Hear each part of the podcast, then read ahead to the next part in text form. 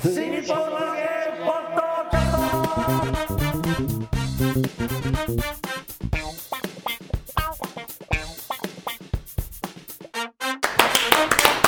はいどうも皆様こんにちは新日本の芸ポッドキャストの時間がやってまいりました霊霊シャバルコでございます広瀬和夫プロデュースこしらバルコ満喫もっと新日本の芸の落語会の宣伝のためにやっておりますこのポッドキャストでございますがまずは私が霊霊シャバルコそしてなんかボソボソうるせえなはい、こちらです。はい、はい、えーえー、そしてこちらの方は、はい、ぶなさい、ぶなうです。ん、まあいやいや言ってることわかんない、はい、三遊亭満喫、はい、えー、我々のプロデューサーがこちら、広瀬和夫です。よろしくお願いします。はい、今日もですね、こしら師匠、リモートでの参加でございます。もうずっとリモートじゃないかな、これこのまま行くと。またかよ。全然東京いないですもんね。いないですね。今日はちなみにどちらへ。東京がね、どこだか分かんなくなってしまいました。そんなことねえだあーろそうか、わかりにくいもんな、東京は。はい、わかるよ。わかるだろ、東京ぐらい。いや千葉だからね関東地方ごちゃごちゃしてるから、どそうだな、これこがは。東京なのかさ。そう、衛星から見てもね、どこだかわかんない分もかんんないんね。だよね。わかる今あのあの広瀬さんの方から千葉だからわかんねえんだよっていうそういうツッコミ入ってましたけど千葉だかおらね。い、おい、さ埼玉の。言ってんだよ おい、田舎者同士やめろ。お前、お前名古屋の端っこだろそんなこと言って我々は東京に隣接してるけど、なわ愛知県はね、やだね、そのプライド。ええな同じだよ。はるかから同じまあだまあよ。確かに山口から見たら千葉も埼玉も東京みたいなもんですけどいやねいや、そうでしょ。何その、いや、ダメだね、やっぱそういう田舎者の考え方、それは。でも同じようなもんだよ。あの僕今え長崎県民なので一番遠いですねお、え長崎県民なの。ええ県民なんですかもう住民票もそっちなんです かそうですよ今対馬にいるんですけそうどか、移ったあの、か。そっか、対馬って長崎県なんですか。じゃあ、自宅に帰ってるってことだね。そうです今自宅からですね自宅ねえんだからホテル暮らしなんだからあホテル暮らしなんだけど、えっと、この対馬は、うえっと、私せスタジオがあるのでうん。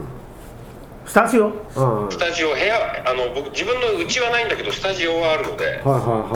は今そのスタジオからお送りしておりますあスタジオで何をしてるんですか、普段普段ですか普段ススタタジジオオは収録したりとかいはい。うん。収録。ええ、あの今あの対馬のケーブルテレビに僕の番組があるのであへあ、ーなるほど。それとそうなんですよ今後ろであの三番線にお乗りくださいみたいなの聞こえましたけど、やべどうしよう おかしいな。 新高円寺にいるってバレちゃうなんでそそんなどなん微妙なとこにいんな新公園でとまで。そうか。あそうえちょえっとちょっと待って三三箇所ぐらいさ三日ぐらい候補あって三日ともあのリモートになるっていう返事だったじゃないですか。はいはいはい3日は、その3日間は、まあ、べ別日程だったんですけど、それはバラバラなんですか、どこにどこにいるんですか、3日間。全部バラバラですね全部バラバラ今日で、うん今日のえっ、と AM までうん対馬で、 AM まで。はい午前ねで PM からは福岡になるんですよ、はあ船船で行くの、また、飛行機だよ あ飛行機6か、時間かかるだろそんなのはあそうなの、あそうだ知らん、よくわかんないもん、だって、船で行く対馬はだってもう、あの博多の隣かと思ったんだよ、覚えて覚えて 隣じゃねえか、長崎はお前、博多の福岡の隣じゃねえかよ、隣だけど広いよめちゃくちゃ広いだろすっごい遠いんだからじゃあ、東金だって だいぶ遠いだろ、東京から、動画では近いと一言も言ってないわあ そうか、言そっう、てな東い。金は遠い。あそうだ 東金だけにえねえ遠いんだよ俺でも、えっと、東京から東金行くよりうん対馬の方がひょっとしたら近いかもしれないですあーまあなる飛ほ行機で行ったど。時間的にはねおう羽田から飛行機で福岡でしょで福岡から飛行機で30分ぐらいで対馬なんで、あ、そうなんだ。そうなんはでいすよそれ活動としては何なんですか対馬はまあ遊びで行ってるわけじゃないですか、遊びじゃねええよ里帰りだよ里あ里帰りね会社があるからね遊びじゃねえか里帰里帰りって里帰りじゃないですかあの対馬では、えっとは学校の公演があるのでああ学校公お園ここで。ちゃんと地盤築いてますねやってますやってます何を何をこ講演するんですか講演っえっと、て学校公演は、えっと、まる子ちゃんも去年から参加してもらってる、えっと、海の環境問題をちょっと子どもたちに落語を通じて教えるっていうすごうんなるほどプラスチックごみをね減らしましょうみたいなそねうなんですよそれを3公演やってあとは、えっと、1か月分の私の番組の収録ですね、 1か月分っていうとなななんどういう感じなんですか1か月分でえ週1回のやつを4本ってことでそれがねどうやってオンエアされてるか僕わかんないんですよ一回も見たことがないのでえソフトにして渡すってこといや、えっと、こっちはスタッフがもういるのでああなるほど僕はただ出演者と来てしてきて言われたことを端から全部片していくって感じああそういうことなんだ、はいえーえちなみにそれどういう番組なんですかそれはねえっと、なんかインタビューしたりとかあー誰に街歩きしたりとか誰って誰だか知らない人よ興味持てよインタビュアーなんだからだって興味持つも何も台本も何もないんだからよ、 うん、あ今日この人に聞いてくださいみたいないやそれもないの朝、うんえっと、ホテルまで車が迎えに来て、は乗ってくださいって乗 るじゃんで乗ると、うんあの「どこ行くんですか?」って聞くと「うんあ親戚のおじさんの家です」って言われてい、うん、で親戚のおじさんの家に行って話を聞いたら、その人が、うんえっと、日本で超有名な養蜂家で、うんうんうん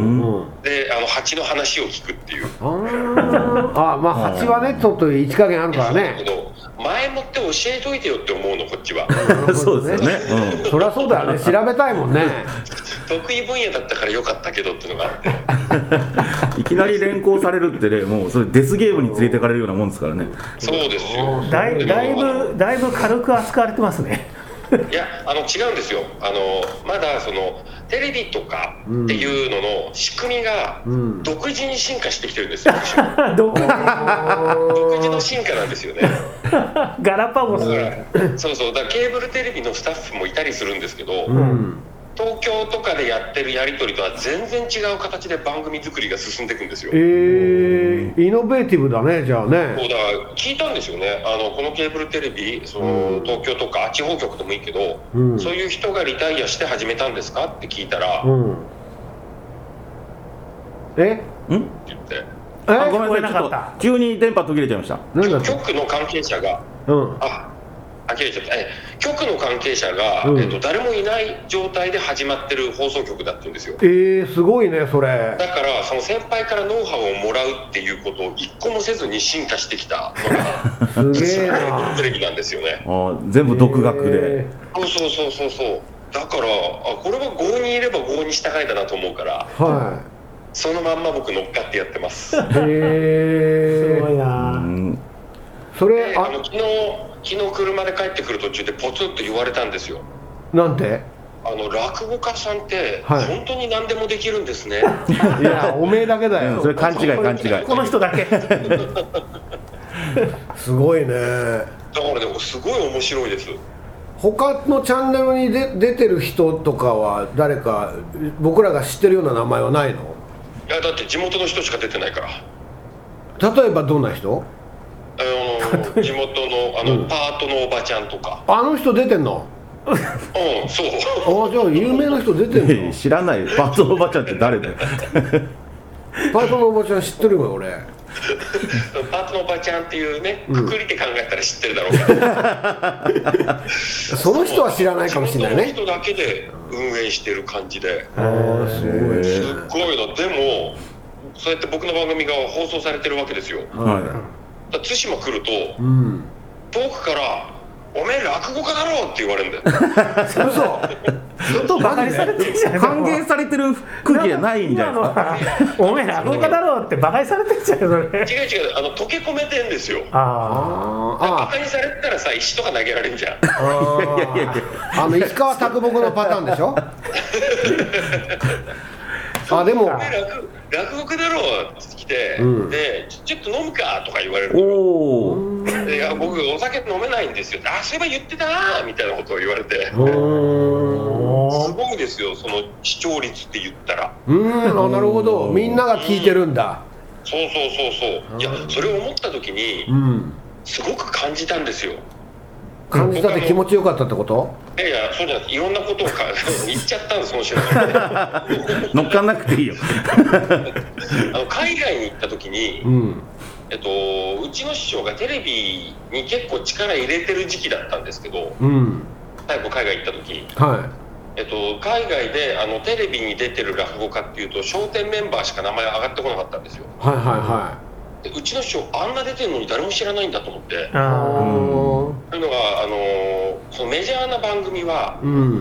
ね、どどうにか見見ようがあるけれども深夜の番組とかね、そういうのはあんまりなかったりするじゃないですかああなるほどね地方局だとうんそうワイドショー的なものうんも時事ネタになっちゃうから、ーううんん海外で何日遅れて見ても面白くないわけですよ、ああなるほどソフトとしてはねうんだからそうなった時にあれと思って、うんであの有名な日本人誰か知ってんですかって言うとみんなピコ太郎って言うんですよねあ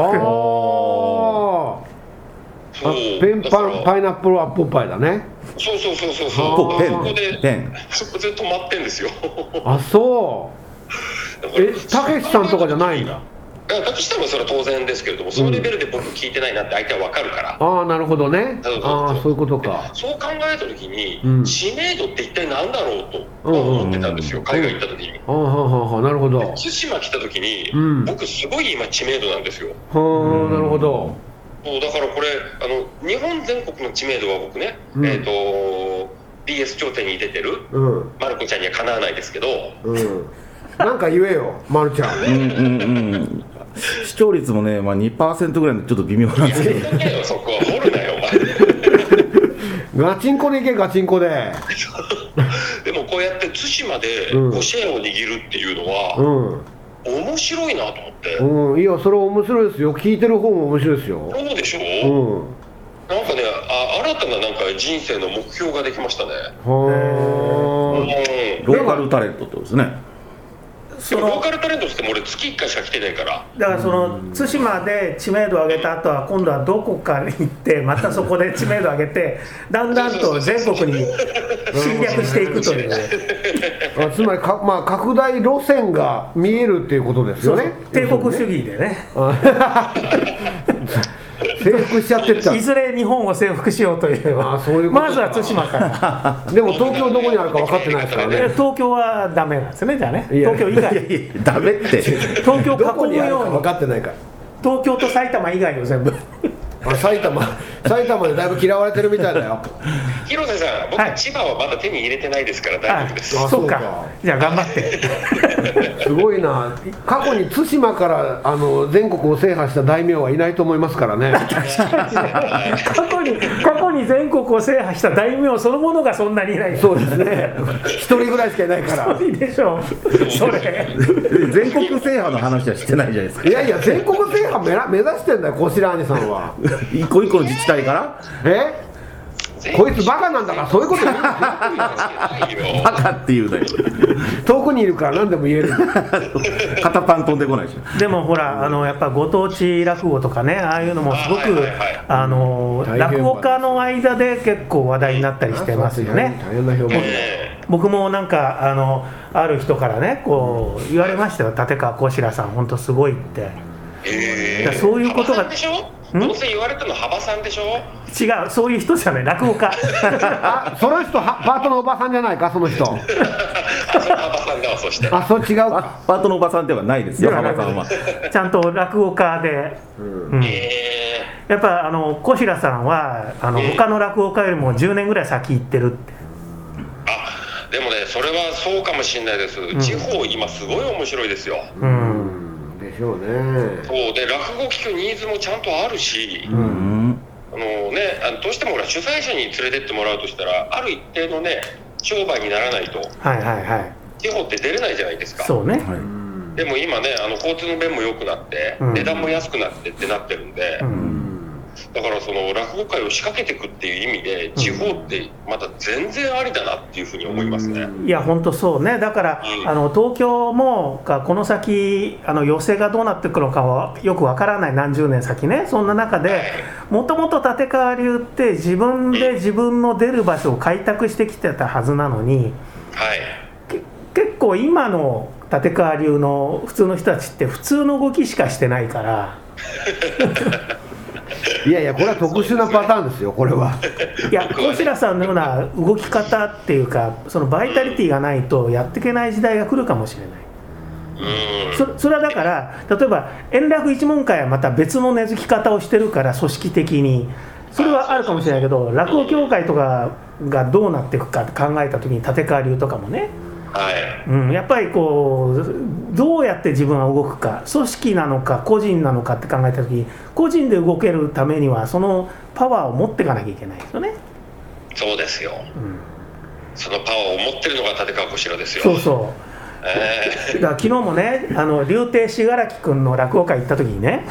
えうんあのまあ、新日本の話芸っていやらないんですかって言われた時落語会をねまあ例えばマルコさんがねもうちょっと引っ張っていくような形になればねって言ったらでもマルコさんそういう人じゃないですよねって言われました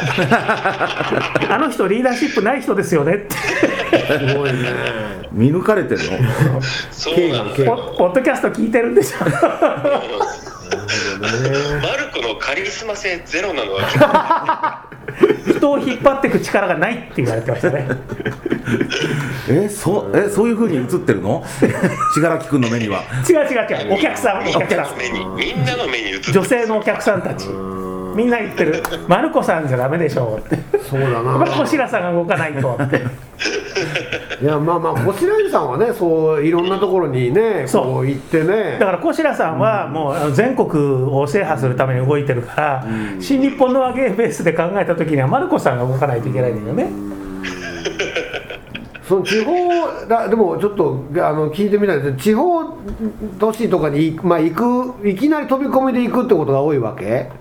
そうですその飛び込みで行った時に気をつけてることとかなんか考えてることはあるわけですかえっとどういうふうに、うん、えっと気を使わないようにしようっていうのを気をつけてます気を使わないのはこっちが向こうに対して気を使わないようにで向こうがこっちに対して気を使わないようにっいやてことこっちがあ気を使向こううっていうのは、はいはいお客さんだったりとか、はいはいあるいは会場をね探してくれた人とかいるかもしれないしその会場うんの小屋主がいるかもしれないけど、はい気を使わないことを心がけてますねあーこ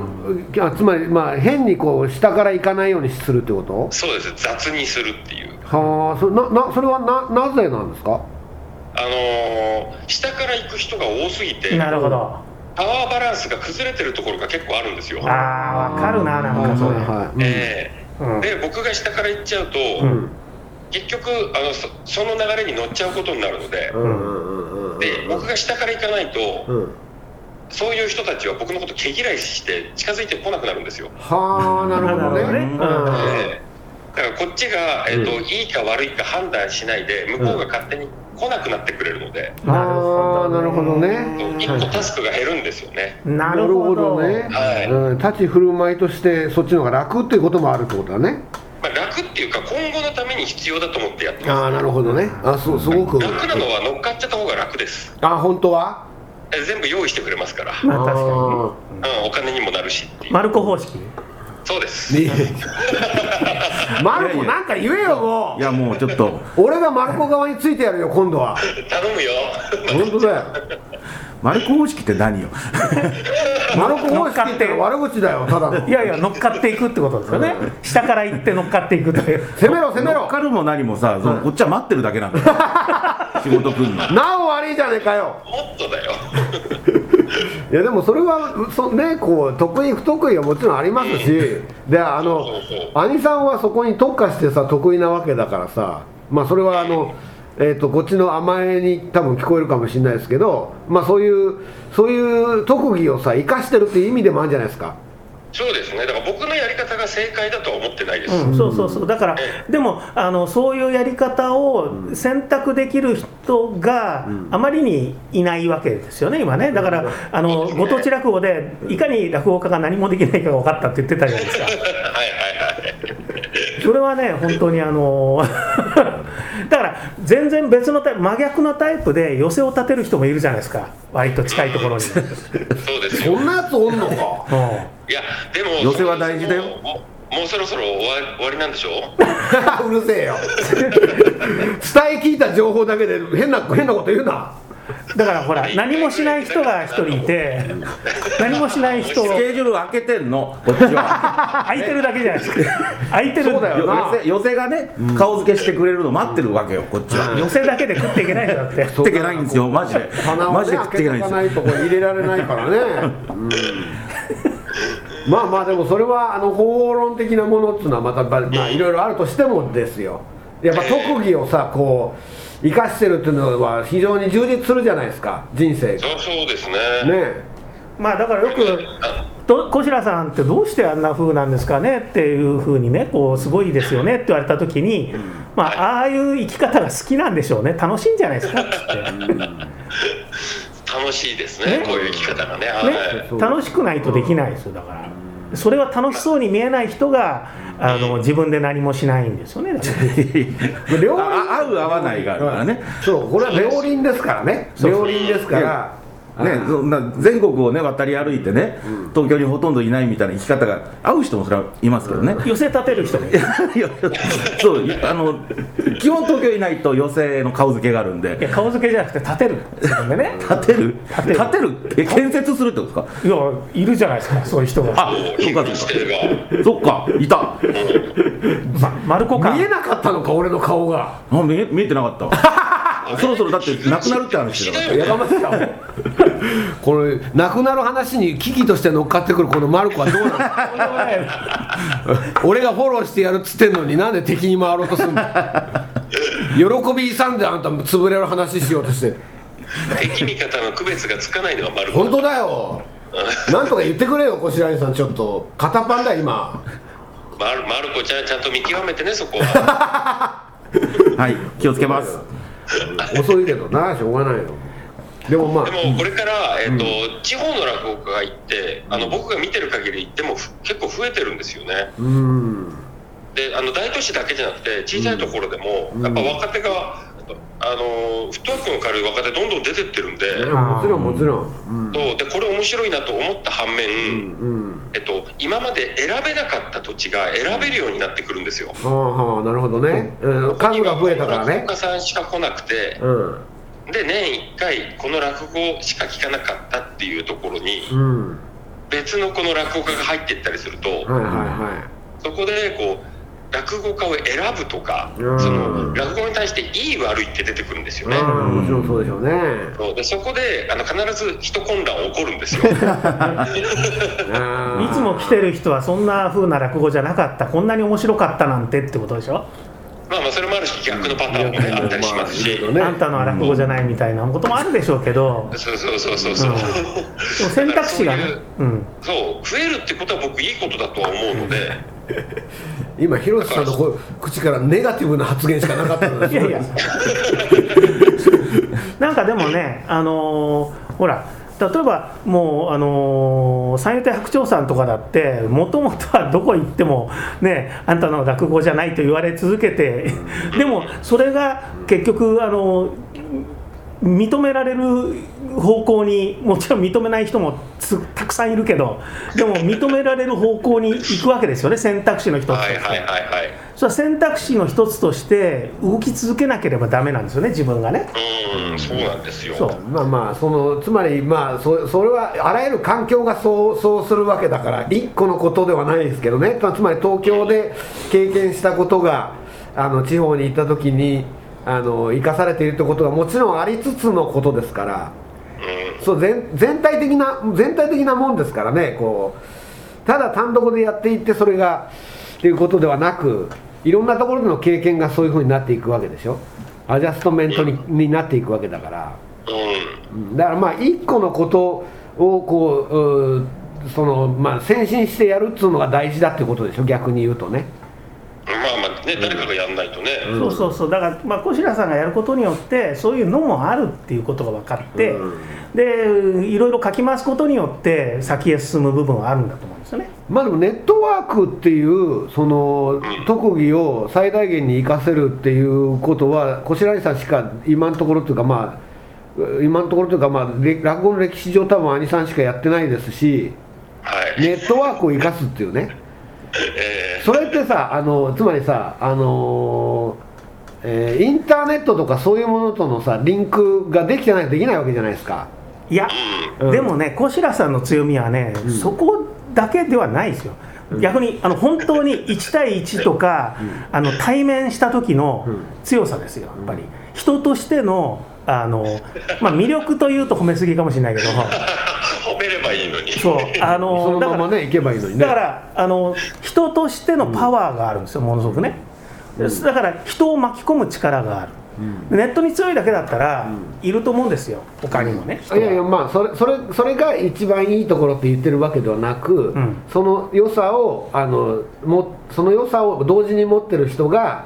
えー人に話仕事を振るっていうことができるっていうのはつまり自分の中でな自分の中一人だけで処理するわけじゃなくていろんな人に仕事を振れるっていうのは自分い自分以上の仕事を持てるってことでしょそうそうそそううそですれねは、。うん、それはやっぱりあのネットワーキングビジネスの力だと思うんです よょっと言い方おかしいねだからやっぱあのそれはそれはさ普通のだからつまり自分が行く分にはさまあのマンパワーで今までだって地方で落語会作ってきてる人もいるけれどもうん。だけど自分だけじゃなくていろんな人にあの仕事として、えー残していけるというかねで自分は先に進んでいくわけでしょいろんなところに行くわけじゃないですかそうです よ。また別のところに行ってっていうことができるわけじゃないですかだからそれは、落語やるだけだったら誰だってできんだから。うん、まあ誰だってできるっていうのは誤解だよそれはそれはそれはあなたの側からの発言だから落語やだから愚直に落語やってる人も必要なんだってだからそれはそうでうんい一位先進でさ一個のことをやってるとそれそのノウハウが拡大していくっていうことだからで兄さんのやってることをさ明日からやろうと思ってもできないっていうことと同じように落語を毎日やり続けてる人のことは兄さんが明日からやろうと思っても無理だからだからまあ、た立川流の根本精神だから落語なんて誰でもでき る家元が言ってた家元は落語なんてバカでもできるんで覚えりゃいいんだからっていうそれが立川流の方針だから、だからよくあの談笑さんとかも、落語は、じゃあジャニーズのタレントがやったら絶対勝てない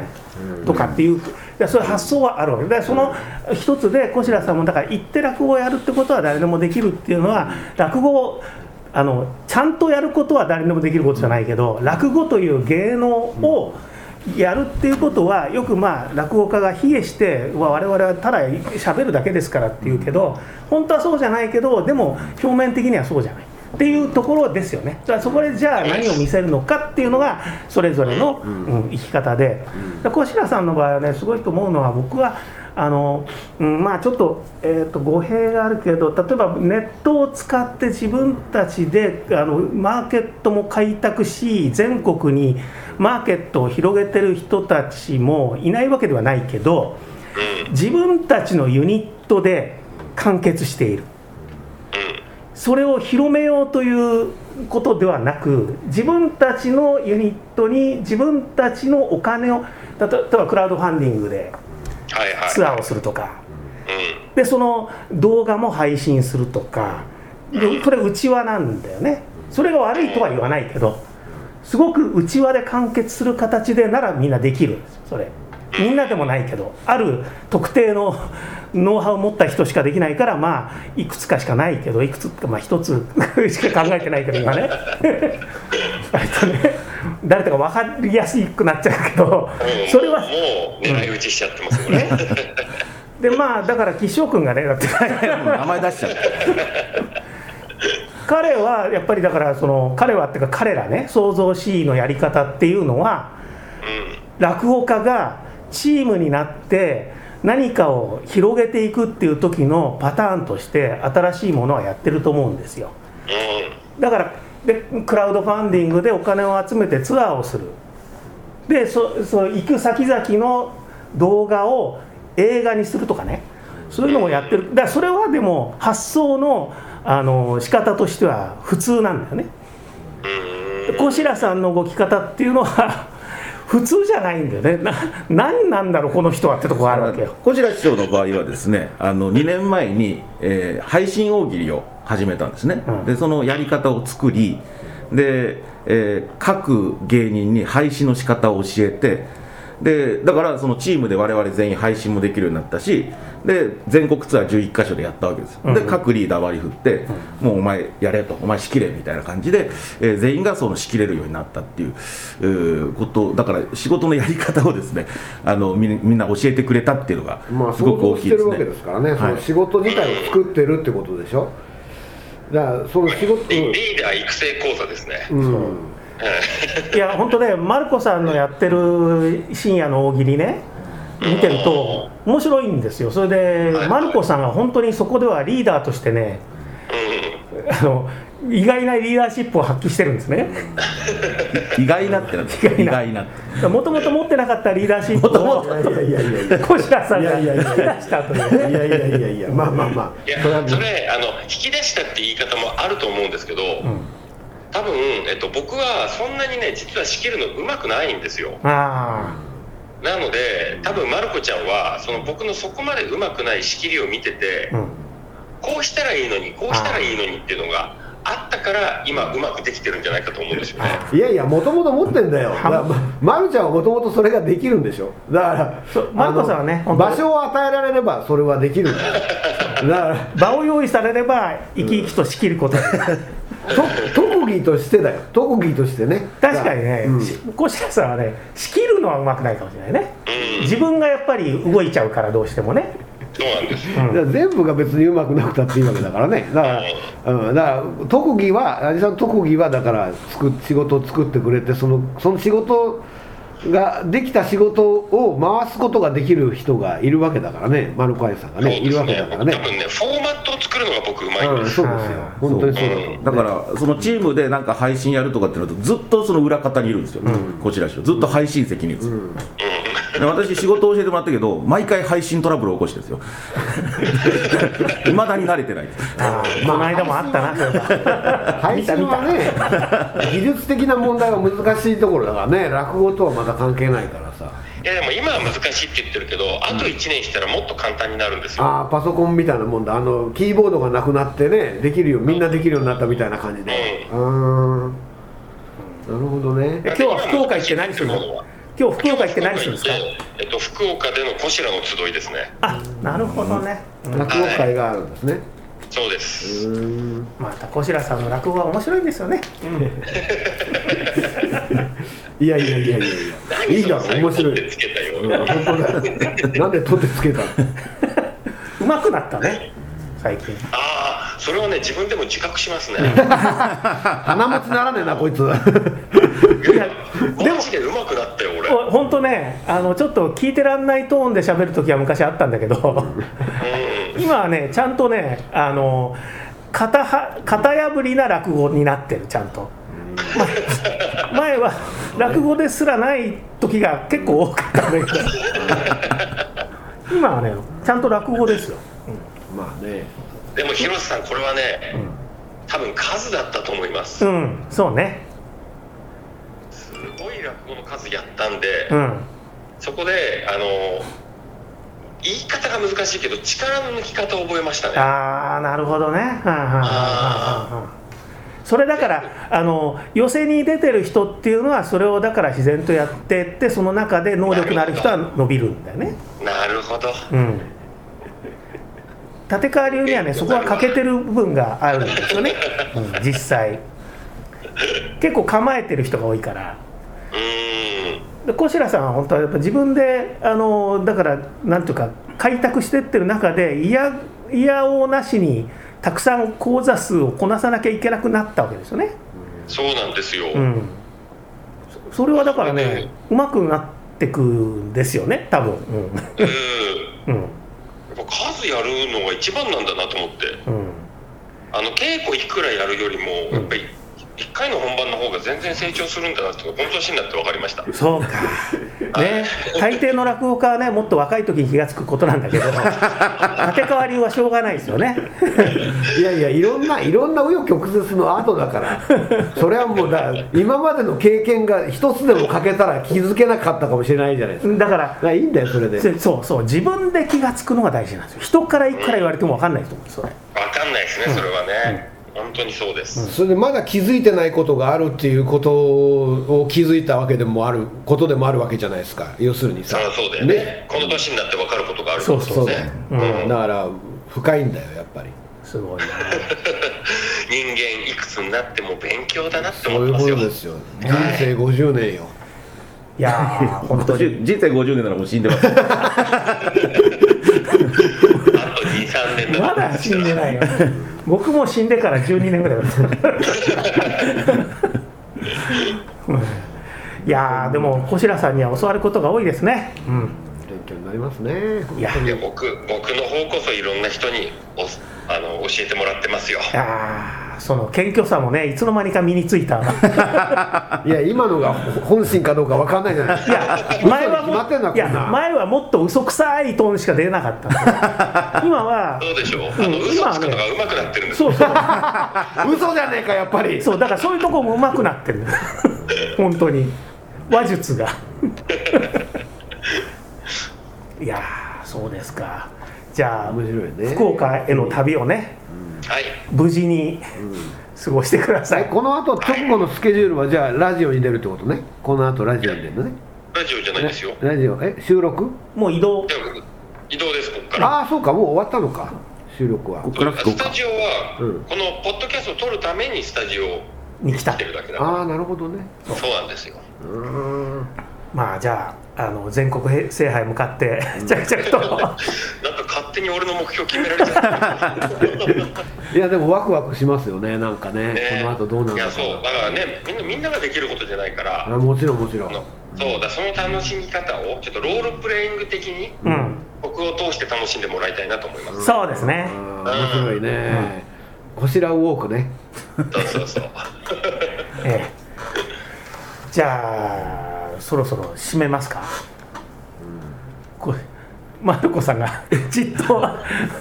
見つめてるけど端末をこれ全然話してくれないからさ本当だよあじゃあ閉めてくださいなんだそれ何それ雑だねおい随分特技を生かせよ特技をそう仕切りの上手なはい司会上手くなったんだろうよ はい、それじゃあ、こちらでしょう。あのー、ね、えー、東津島の力ですけれども、まあ、こ今年の抱負と申しますかね、えーこれから、えーこの1年どう動いていくか、みたいな感じでちょっと締めていただけると 嬉しいです。初収録だからねあそうだね、そうああえー、ということでね立川こしらこれからもねちょっとあちこちに顔は出していこうとは思ってるんですけれども今年の目標としてはやっぱり新日本のわけの落語会やるっていうのを私は目標にしたいなといあありがとうはいだいぶ頑張るねそれは、うん、やーそうだけどやっぱねこのコロナ禍でね今落語会がどうなるかわからないっていう中だからこそやっぱりそうやって落語会を作るってことはやっていかなくちゃいけないと思いますのではいジャンルをなくさないためにも我々この「新日本の和げポッドキャスト音声コンテンツでありますけれどもこれもコロナ禍にとって落語を延命させる一つの、まあ、方法だと思うんですよ。もう閉めていいですかあ今閉めてんだよ 閉めてんだ今な、うんということでね、えーこれからもこの4人で楽しくやっていければと思っております。新日本の和げポッドキャスト